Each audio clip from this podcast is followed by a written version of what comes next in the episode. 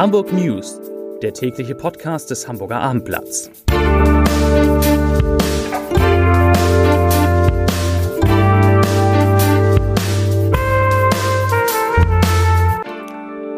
Herzlich willkommen. Mein Name ist Lars Heider und heute geht es um den Impfstoff von AstraZeneca, den es ab dem Wochenende auch in Hamburg gibt. Weitere Themen, neue Regeln für die Abiturprüfung in Hamburg, die Corona-Zahlen im Wochenvergleich und natürlich gibt es einen Ausblick auf den großen Sportfreitagabend. Zunächst aber wie immer die Top 3, die drei meistgelesenen Themen und Texte auf abendblatt.de. Auf Platz 3 Corona aus für Bergedorfer Friseur-Du. Auf Platz 2 Anke Hanak über Frust beim NDR und ihr neues Leben. Und auf Platz 1 viel Schnee. Meteorologen erwarten dramatische Auswirkungen. Das waren die Top 3 auf Abendblatt. Es ist Freitag und damit Zeit für die Corona-Wochenbilanz für Hamburg und die fällt erfreulich aus. Lag die 7-Tage-Inzidenz vor einer Woche noch bei immerhin 93 Neuinfektionen je 100.000 Einwohnern, ist sie heute auf 73,6 gesunken. Gemeldet wurden an diesem Freitag 221 neue Corona-Fälle. Die Zahl der Menschen, die mit Covid-19 in einer Hamburger Klinik behandelt werden müssen, sank unter die 400er Marke auf 397. Und noch eine gute Nachricht. Die ersten Impfdosen von AstraZeneca können in Hamburg verimpft werden. Am Wochenende werden 7000 Impfdosen erwartet. Nächste Woche dann noch einmal 9600. Die Woche darauf schon 21.600. Heißt, es wird schnell rund 40.000 Impftermine zusätzlich geben. Weil Hamburgs Schülerinnen und Schüler im vergangenen Jahr kaum regulären Unterricht hatten, passt die Schulbehörde die Regeln für die Abschlussprüfung an. Und das sind die wichtigsten Änderungen. Die Zeit der schriftlichen Abiturarbeiten wird um 30 Minuten verlängert. Je nach Fach ist die Gesamtzeit unterschiedlich. Die Lehrerinnen und Lehrer werden dieses Jahr präziser die Schülerinnen und Schüler über die Schwerpunktthemen informieren, damit sich diese eben zielgerichteter vorbereiten können. Weil nicht alle Themengebiete in Mathematik in der üblichen Tiefe gelernt werden konnten, soll es dort eine Auswahlmöglichkeit zwischen diesen Themengebieten geben und die Abiturarbeiten werden um eine Woche nach hinten verschoben. Die erste schriftliche Prüfung soll in Hamburg damit am 23. April abgelegt werden, die letzten Prüfungen am 17. und 18. Mai. Mitte Juni folgen dann die mündlichen Prüfungen. Die Corona-Krise ist nach Ansicht von Beziehungsexperten gar keine schlechte Zeit für Sex in der Partnerschaft, ganz im Gegenteil. Das geht aus zwei noch unveröffentlichten, unveröffentlichten Studien des Universitätsklinikums Hamburg-Eppendorf und der Hochschule Merseburg hervor. Darin gaben 72 Prozent der befragten Männer in einer Partnerschaft an, ihre partnerschaftliche Situation habe sich durch Corona nicht verschlechtert. Für 16 Prozent war sie sogar besser geworden. Nur 12 Prozent hielten die Situation für schlechter als vor dem Lockdown. Von den Frauen einer Partnerschaft nahmen sogar 30 Prozent eine Verbesserung wahr. Für 58 Prozent war die partnerschaftliche Situation unverändert, für 12 Prozent schlechter. Das soweit zum Corona-Komplex. Der 29 Jahre alte Mann, der am 4. Oktober vergangenen Jahres vor der Hamburger Synagoge in Eimsbüttel einen jüdischen Studenten mit einem Spaten angegriffen und schwer verletzt hat, ist nicht schuldfähig. Das hat laut Staatsanwaltschaft die psychiatrische Begutachtung ergeben.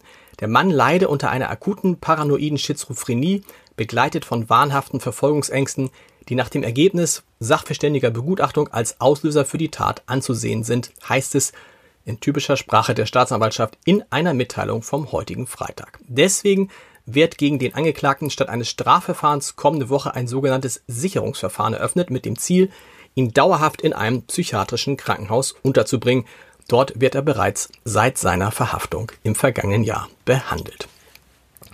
Der Hamburger Weltumsegler Boris Herrmann hat sich heute virtuell mit Bundespräsident Frank-Walter Steinmeier getroffen, um über seine Klimaschutzprojekte zu sprechen. Auch sonst hat Herrmann übrigens viel zu tun. Die Sea Explorer, mit der er Fünfter bei der Vendée Globe, dem härtesten, der härtesten Einhandregatta der Welt geworden war, die ist schon verkauft worden und deshalb muss sich Boris Herrmann jetzt schnell, am besten innerhalb der nächsten acht Wochen, ein neues Schiff suchen. Wer von Boris Herrmann nicht genug kriegen kann, sollte auf www.abendblatt.de gehen. Da gibt es ein langes Interview mit ihm und am Sonnabend ist er zu Gast im aktuellen Sportstudio. Damit sind wir schon beim Sport. Heute Abend sind alle vier Hamburger Top-Sportvereine im Einsatz. Der HSV spielt bei Erzgebirge Aue, der FC St. Pauli zu Hause gegen Sandhausen und beide Spiele können Sie im Live-Ticker auf abendblatt.de erleben. Die Erstliga-Basketballer der Hamburg Towers treffen in Wilhelmsburg auf Bayreuth. Die Zweitliga-Handballer des HSV Hamburg spielen gegen Dresden.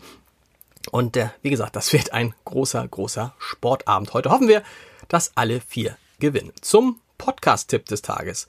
Unser Wein-Podcast Vier Flaschen wird immer beliebter. So beliebt, dass Konstantin Cordes, ein Hörer seit der ersten Folge, von seiner Verlobten zum 30. Geburtstag als Geschenk eine Teilnahme an genau diesem Podcast bekommen hat. Herr Cordes durfte vier Weine, zwei weiße, zwei rote aussuchen, die dann von unserer strengen Jury unter der Leitung von Michael Coutet getestet wurden. Und das Ergebnis, so viel kann ich verraten, ist erstaunlich. Hören Sie mal rein unter www.armblatt.de slash podcast. Und morgen, morgen lohnt sich natürlich der Kauf der Wochenendausgabe des Hamburger Abendblatts, allein schon wegen der Seiten über Hamburgs schönste Rodelberge und über die Valentintag, Valentintagsmenüs, die Spitzenköchinnen wie Cornelia Poletto anbieten. Viel Spaß damit. Jetzt gibt's noch die letzte Folge von gestern Abend unseres Gute Nacht Podcast mit Johannes Strate und wir hören uns dann am Montag wieder. Ich wünsche Ihnen ein schönes Wochenende. Bis dahin. Tschüss.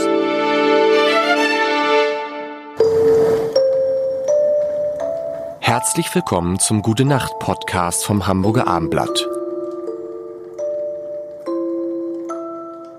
Mein Name ist Lars Heider, Johannes Strate von Revolverheld. Revolverheld ist heute hier, ist heute hier, nicht nur heute, sondern begleitet uns durch diesen ganzen wunderbare, wunderbar komische Zeit. Und ich wollte heute mal ein bisschen locker, wollen wir locker werden? Ja, ist doch gut. Das ist doch gut. Ich wollte Man mal muss über, beim Abendblatt auch mal locker machen. Nein, das ist, das ist ausgeschlossen. Das ist, was macht ihr da mit dem Podcast? Was soll das? Ähm, ich wollte mal über eure Outfits sprechen, die mir natürlich schon seit, also als jemand, der Revolver hat, lange, denke ich, wo haben die diese Outfits her? Und wusste es nicht. Jetzt weiß ich's. Ich hab's recherchiert. Deine Freundin. Deine zum Freundin Beispiel. zum Beispiel. Ja.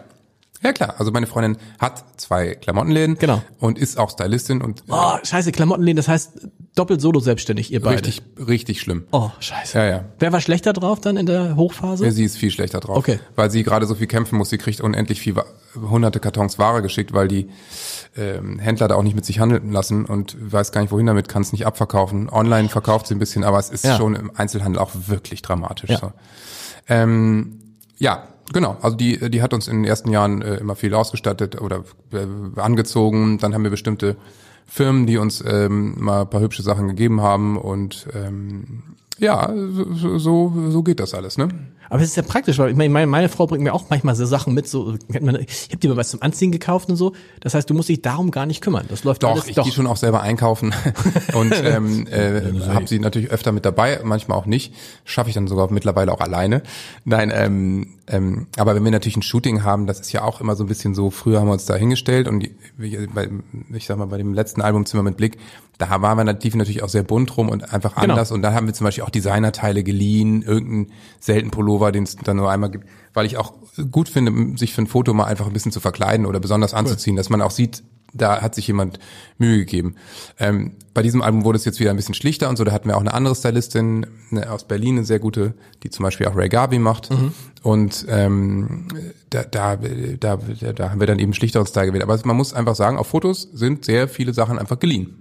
Okay. Ja, kein Geheimnis. Hinterher wieder zurück. Also Die richtig, gehen dann zurück. Okay, Ja, ja. cool. Also du kannst eigentlich bei jedem großen Laden oder bei jeder großen Marke kannst du einfach auch Sachen leihen und dann gehen die eben nach zwei Tagen zurück. Musst du eine Leihgebühr Ja. bezahlen? Ja. okay, tatsächlich.